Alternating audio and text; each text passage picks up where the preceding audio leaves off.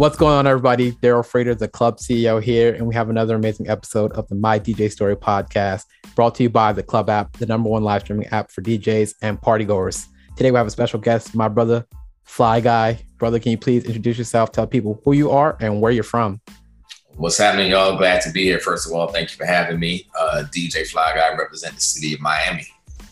Awesome, man. We're super excited to have you here on the podcast. This is the My DJ Story podcast. So we want to hear your story as a DJ. So walk us through the beginning. You know, how did you get started as a DJ and give us some of that intro story of you getting started? Uh, let's see how much, I don't know how much time you got, but I'll try to give you a condensed version of the story. Um, uh, it's my second time living in Miami. So prior to moving back here, I was living in Brooklyn and I was heavy into the underground hip hop scene uh, as a rapper. And when I came back down here in 2008, I realized that there wasn't really a large market for independent artists to get their art out. So that kind of turned into a little bit of a depression. And a friend of mine suggested that I go check out this old school hip hop party because you know I love I love old school music. Not you know I'm an 80s baby, so 90s hip hop does it for me. Um, and I went, and my two older brothers DJed. So when I was going to the party, just attending it, I thought to myself, like, you know, I bet if I was on that stage like these guys, I could make this room of people move just as good. Um, because I had the musical knowledge and, you know, I'm a child of hip hop. So for me, it was a simple transition from MCing to DJing. So uh, I got my start basically DJing the last 30 minutes in an old school hip hop party from 4:30 a.m. to 5 a.m. every Sunday, and that's how I paid my dues, doing it for free for three years. Um, and then that turned into me doing the opening set in the night. And then people started to get familiar with my name and come and see me. And then that transitioned to me landing a spot on VH1 Master the Mix, a DJ reality show uh, in 2013.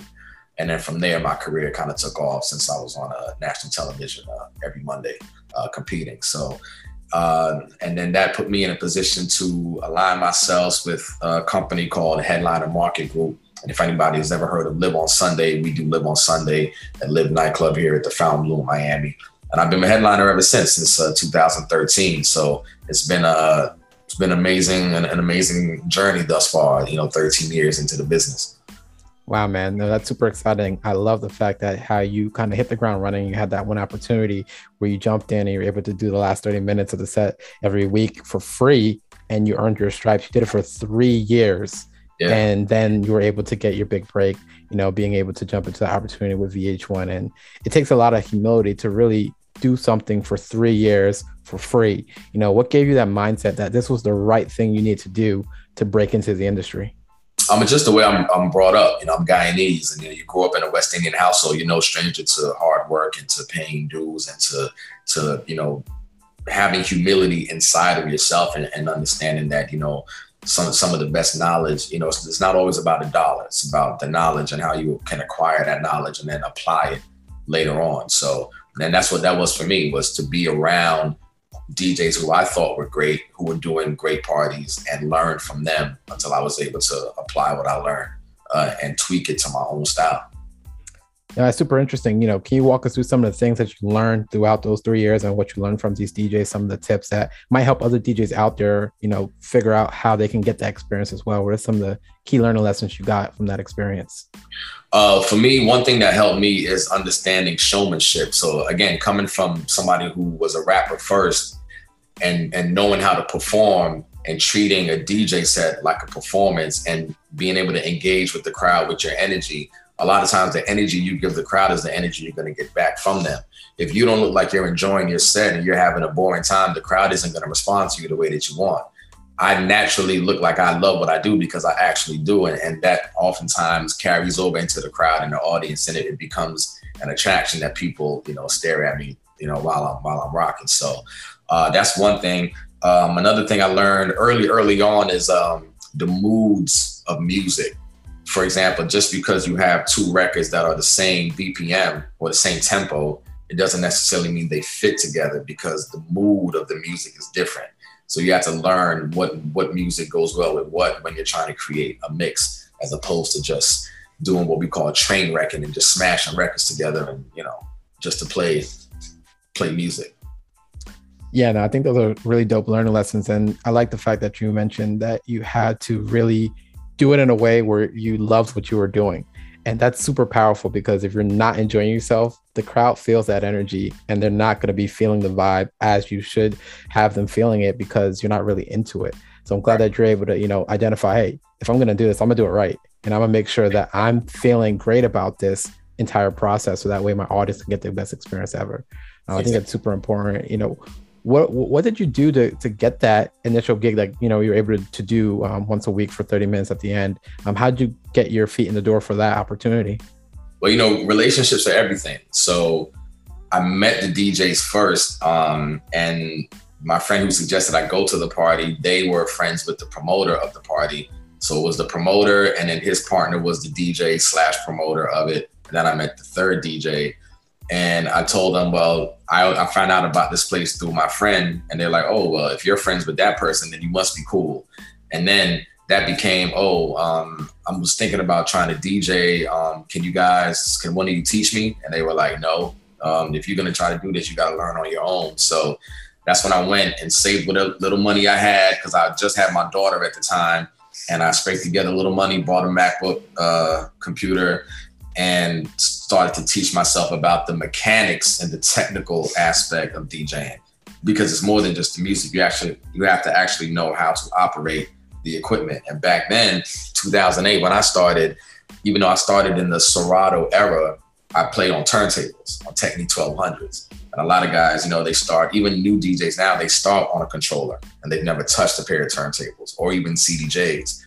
So starting on turntables, I'm able to I've made, been able to master turntables, CDJs, and now controllers. So, um, but yeah, relationships is everything. So once they find out I was cool and they were like, you know, you got to learn on your own. I said, okay, I think I'm ready.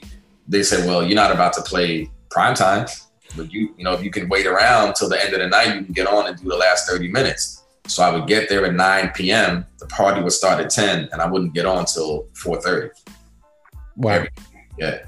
Wow that's dedication, bro. You know, just sitting around waiting for that last set uh, to earn your stripes. You know, that really takes a lot. And I mean, you really were into it. You really wanted this, and you did whatever it took to get to where you're at, man. You know, walk me through. You know, after that experience, and you, you were able to get that big break with the VH1 show. How did that come about? You know, how'd you work your way into that opportunity, and, and, and give us some insight on how it went? Well, they were actually what they were doing were they were taking submissions via YouTube from DJs across the country, across the world, really. But the show was being filmed in Miami, so they had six uh, auditions in different cities around the country. And when they got to Miami, a friend of mine said, "Hey, I heard that there's an audition for a DJ show. I didn't know it was VH1, but." I said, okay, well, I'll go and I'll go try my shot. And I tried it and I, I got casted. Wow. Yeah, Do you think that there was anything in particular that kind of stood out about uh, your application or, or your casting, or you know, how yeah. did you prepare for it? Just walk me through like the journey.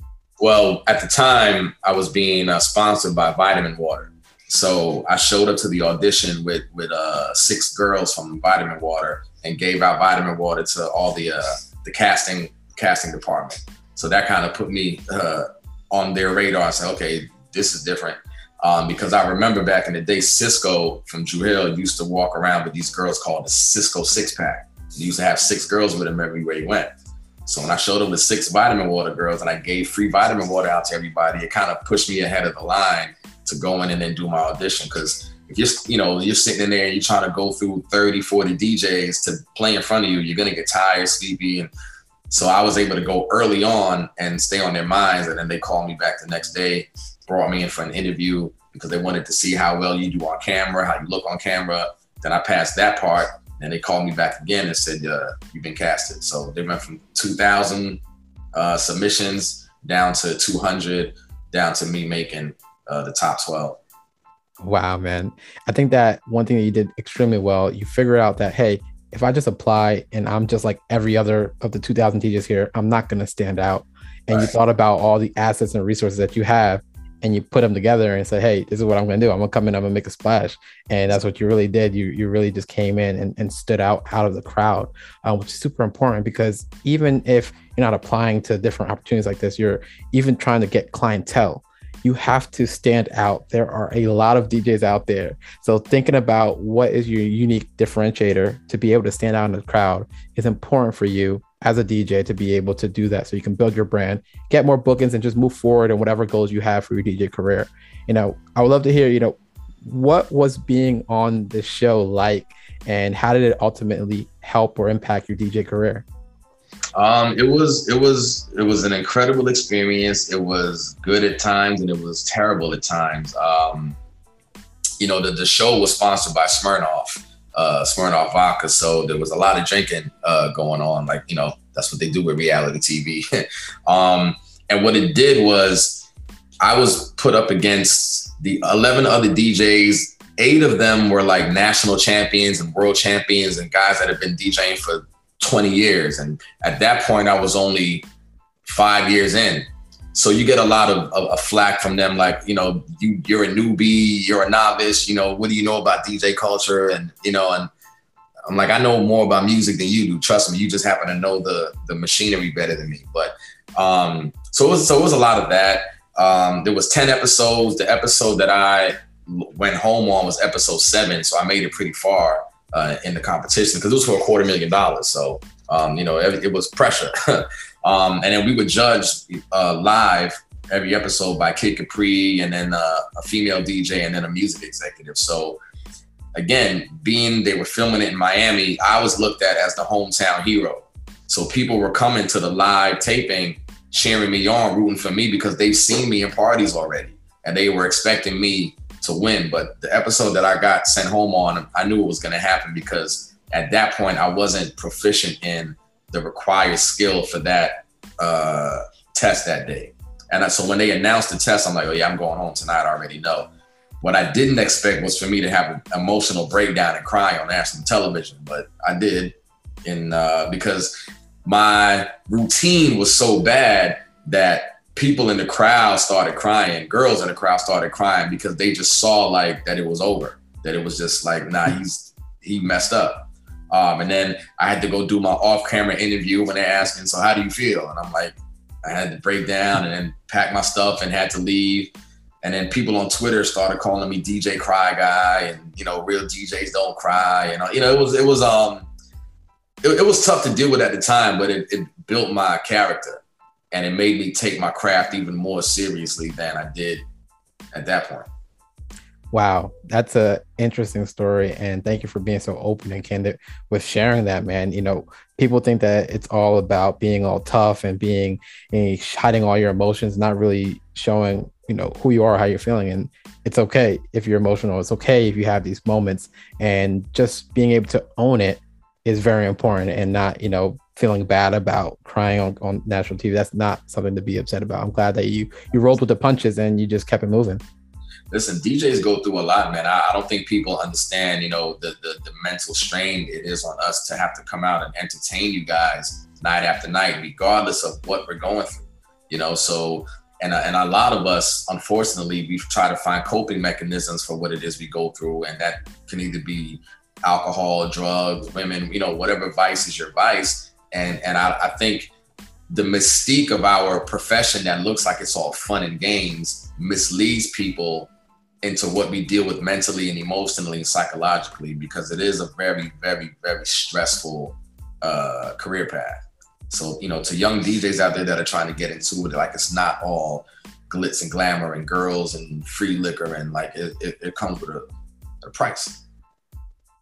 Yeah man and talk to me you know what are some of the things or the, some of the tangible you know headaches or things that djs should be mindful of when they're choosing to go down this path you know give some insight on some of the things that people may think that oh this is really amazing and beautiful and easy but then when they get into it these are some of the hurdles they're going to face um, that they should know before they get into this game well for one thing you know it's very difficult being uh, a black dj trying to dj in a white venue, right? Because they associate you with if you're black or urban, as now they call it, then the people that are going to come are ghetto and they don't want that crowd there. So that's number one. So you're already kind of put into a box of only being able to DJ hip hop parties or urban parties or urban venues or whatever. And that's that's a stigma that took me a lot of years to to break out of. I mean, I've broken out of that, you know, long, long time ago. But it was something that I had to deal with,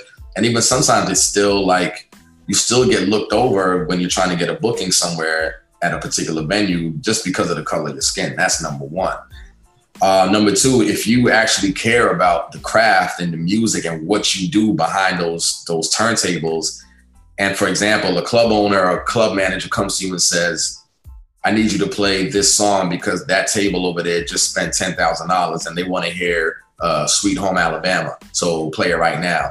You got to play it for these six people at this table and change the entire energy in the room. And you were just playing Migos or 2 Chainz or something for a, a, thousand other people, but now you're playing Sweet Home Alabama, and nobody, the people in the crowd don't know that this table is spending that money, that that's what they want to hear. They're just looking at you like, what the hell is this DJ doing?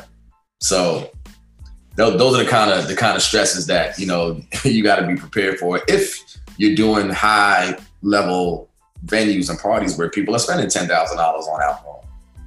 Wow, no, that's interesting. I, I, feel like a lot of people probably don't know about these difficulties about being pressured to play certain songs at certain time to appease certain customers.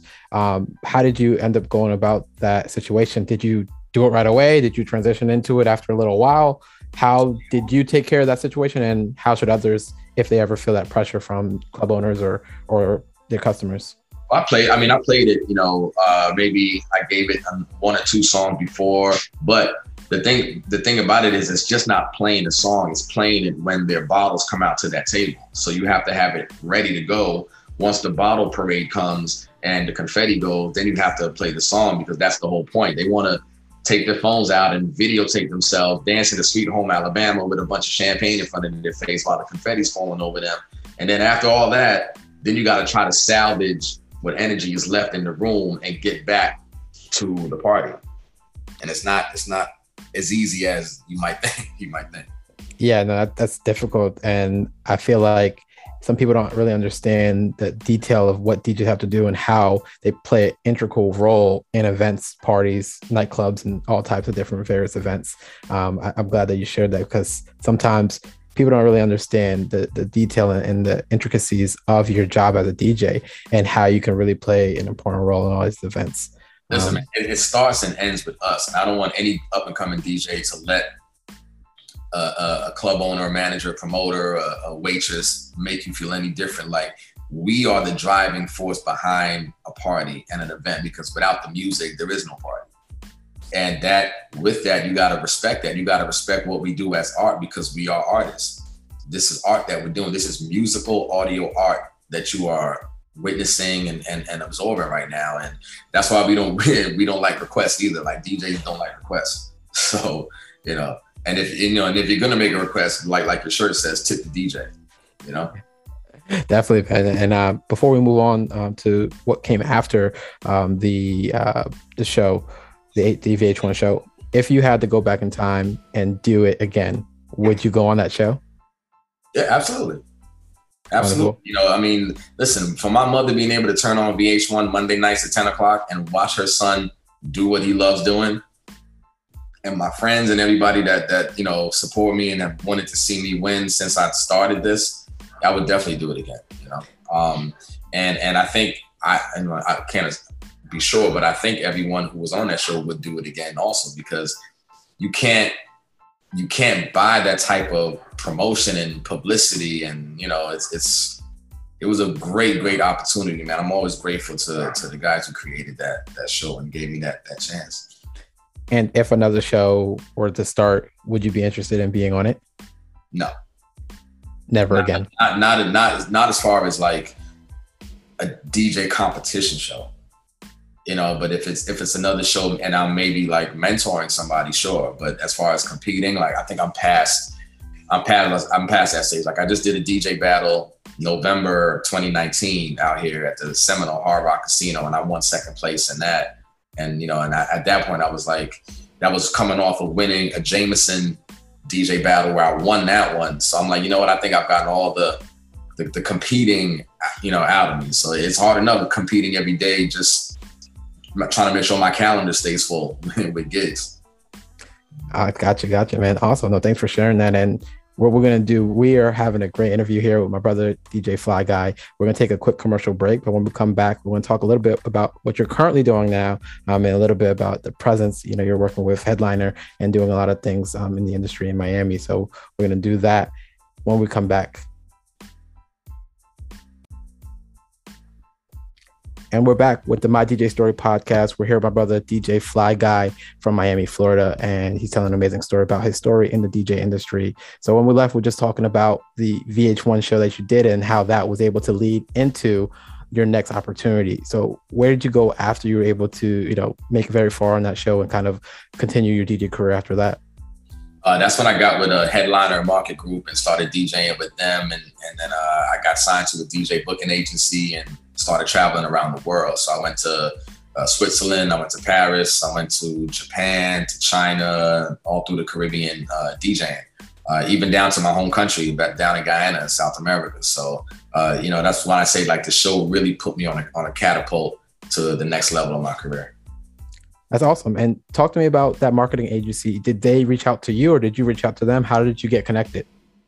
Uh, with, with Headliner Market Group, um, the guy, the CEO, heard me and saw me playing at a an event for a Chevrolet, and I guess he liked my style. Um, and you know, it was something different that he had never really heard before, and he inquired about me to his friend who threw the event, and then she hit me up and said, "Hey, I think these people, you know, want to book you to play," and then I. I didn't think it was to be I was going to be part of the family or part of the company. I just went and did the gig, but then that just turned into the week after the next week after the next week, and then you know relationships just grew from there. And now that's like headline is my family. Wow! And from that initial introduction, you're still with the company right now, and they're still helping you get more gigs and such like that. Yep, yep. Like eight, nine years, nine years later, yeah. Wow, yeah, man. Now, you know, we do we do the biggest the biggest uh, you know party arguably in the country in the world. LIV on Sunday, story on Thursday. Um, you know, we do the Overtown Music and Arts Festival here in Miami. That's 10,000 people, you know, every time we've been doing it for six years so far. Free concert, you know, for the community with every R&B and soul act you can think of, you know, that comes down here and, you know, it's just free for the city. So, you know, doing big things, man. Shout out to my man, Mike Gardner, you know, the CEO. Awesome, man. And congrats on all your success. You've had a, a 13 year exciting journey.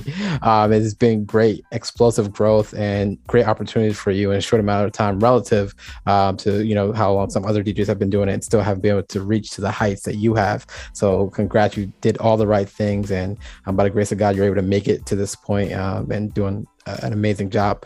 You know, I would love to hear, you know, what are some things that DJs should be doing in this time to best position themselves with their DJ brand, their business, and their career as a DJ? Um, practicing for one, like honing your craft is number one. Um, because that's what it's very it's very easy to be mediocre as a DJ nowadays because technology does a lot of the work for you. Um, but what you can't fake is music knowledge you know, because if you're gonna play music that sounds like the other DJ set and that sounds like the other guy said or the other girl said, then what's gonna differentiate you? So knowing your music and honing your craft is, is one thing because we all have the same tools. We all have the same machinery. We all have the same MP3 songs, but it's what we do with the music that makes us different. Um, another thing is learning how to market yourself because especially in a city like Miami, which is highly competitive, you know, it's like out of sight, out of mind. You got to be able to stay on people's minds. You know, the public, the fans, the supporters, the people that are going to come see you, who are going to pay money to come see you. You got to stay on the minds of the club owners, the venues, the promoters, the managers. You know, and and because we live in the social media era, a large part of that is your social media presence and how you market yourself and how you appear and you know make yourself valuable. You know, that's one thing we love to talk about on this podcast branding. You know, your name is DJ Fly Guy talk to me about a little bit how you were able to you know get that name and talk to me a little bit about how you go about branding yourself. Um I, well i got the name fly guy before i started djing but when i started djing i figured i like well i need a name. I'm not gonna be i'm not gonna use my real name. So i figured well these girls have been calling me fly for the way I dress and how I carry myself. So I just use fly guys. So because I used to DJ in bow ties and blazers and and you know when I was uh just starting, but th- then I realized like how hot it gets in the club when you're actually spinning. so that I had to let, I had to let that go. But um, but that's how the name uh, originated. So and just being somebody that's that's that's cool and just respectable and can mean that's fly. Like when you're respectable and you're honorable and and you know you have good intentions, like that's fly. You know, fly is not about being having the most expensive things or, or you know having an ego or none of that at least not for me. So what makes me fly is like being humble, being cool, and being somebody that that, that people genuinely like and being passionate about about my art. That's awesome, man. It, it really rubs off very genuinely. I could just see just the way you carry yourself that um, you really hold on to your brand and it's really a reflection of yourself as a DJ and the brand that you're building as DJ Fly Guy. You know, for DJs that are out there that are struggling in regards to their process or how they go about building their brand, what is some advice that you may have for a DJ that doesn't really know what to do to have that brand presence and really build a name for themselves? Uh, I mean, now nowadays you can kind of learn so many things on YouTube. You know, you can watch you know marketing videos and marketing strategies and how to market yourself, um, and also have a have a have a conversation with yourself about who are you as a DJ. What do you represent? What do you want your reputation to be? What do you want to be known for? Do you want to be known for playing great house music, EDM? Do you want to be the greatest reggae DJ in your city? You know, what is it that speaks to you that people can identify with and then latch onto and like? And I think once people have that talk with themselves and figure out their voice as a DJ, then they can start the process of learning how to market and promote that brand. Yeah, that's great advice. And I love the fact that in regards to brand building, um, you're able to really capture the real genuine self of yourself and, and really add it on to who you are as the brand. Um, just kind of what we said in the beginning you got to have fun while doing it. If you're not being your genuine self you're not going to enjoy what you're doing and you're not going to be able to have that tight brand that people can feel that strong relationship with. So um, you're doing a tremendous job and that's great advice of how you have built your brand um, I would love to, you know, get some highlights of two things that you're focused on now, and what are some of your goals for the future? You know, what can we see from DJ Fly Guy as we go forward? Well, during uh, during quarantine of 2020, I actually uh, fell back in love with an old passion of mine, which is photography, and I was able to publish, self-publish my first book of photography called "To Miami with Love," and people can actually check that out on tomiamiwithlove.com. And it's my it's me covering the city of Miami 2020 pandemic and quarantine life and the George Floyd protests through my eye uh, from being behind the camera because I'm somebody who's been photographed and videotaped, you know, for the past decade as an entertainer. But now, being that I had a passion for photography in high school and I had no DJ work to do all 2020, uh, I was able to get back to that and, and go out in my city and, and capture the life going on around me. And it's done pretty well so far, man. I've actually had two photo uh, exhibits in uh, art galleries here. Um, and I created a documentary in the midst of all that called Pivot, which is now on Vimeo. And I'm actually premiering the documentary uh, this Saturday night uh, at an art gallery. So it's been a lot, lot, a lot going on, a lot of work happening. Um, next week, I go to New York to DJ at the U.S. Open. So I'll be in Flushing uh, at Arthur Ashe Stadium DJing for the U.S. Open. Very excited about that. And uh, then come back and do Miami Carnival. Wow, man, you're doing a lot and you have a lot of talents, man. So keep up the great work, man. I think that you're a super talented brother doing some really great things and look forward to supporting you whatever whatever ways we can um, with what we're doing with the club. Um, so before we jump into our lightning round, do you have any other parting piece of, of advice for any DJs out there that are looking to follow your footsteps and really build a name for themselves and have fun while doing it?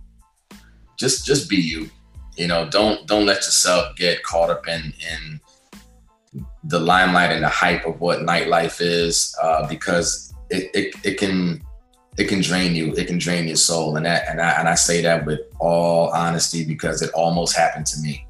So you know, if you're a good person, continue to be a good person. Don't let money change you. You know, continue to be respectful of those around you. You know, one people the one thing people know about me is I treat the bathroom attendant the same way I treat the club owner with the same level of respect. Nobody's any better or worse than the other person. And that's been something that I pride myself on my whole career. So just continue to be you and, and be genuine, and it'll get you further than you may think right now. Awesome advice, man. We're gonna jump into the lightning round. Are you ready? Ready, let's do it. Describe your DJ setup, hardware and software.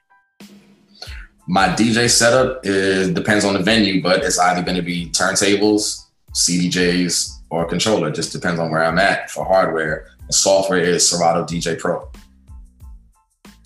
Who's your favorite DJ? My favorite DJ, hmm, that's a good one. Would probably be, hmm, Jazzy Jeff.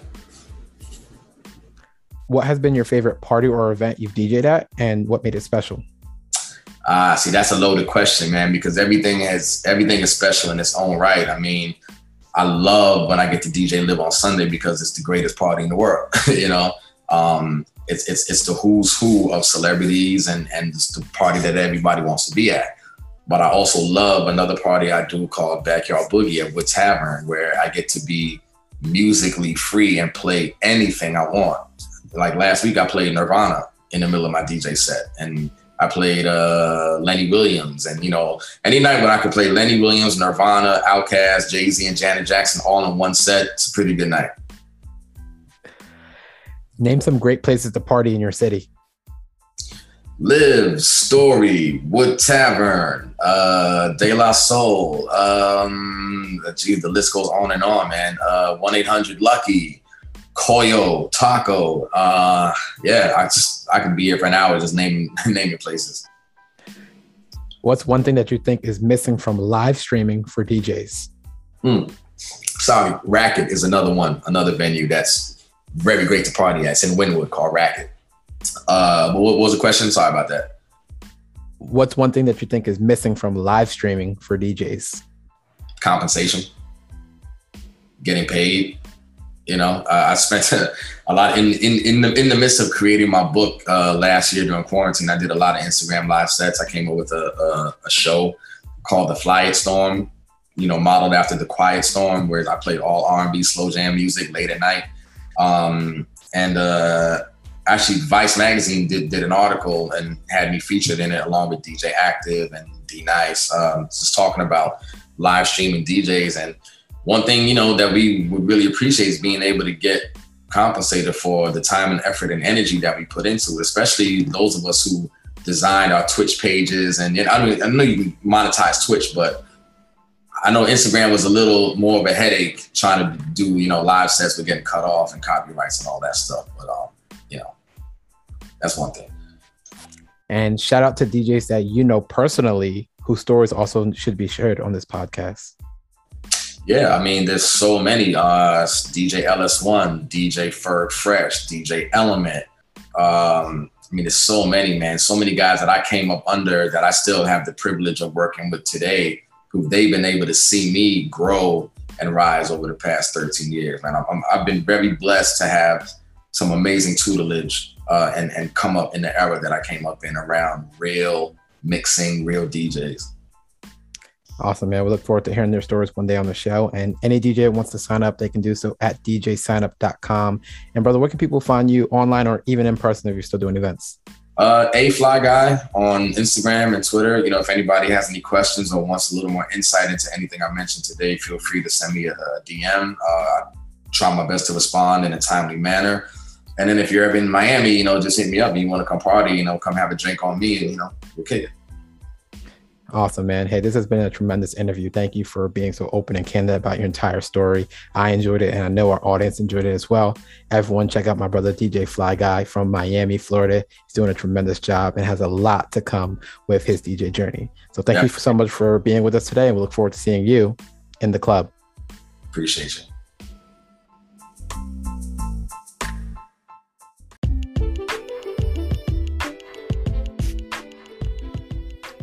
Thank you for listening to the My DJ Story podcast. If you haven't already, please join our community by downloading the Club app for free in the Google Play and App Store today.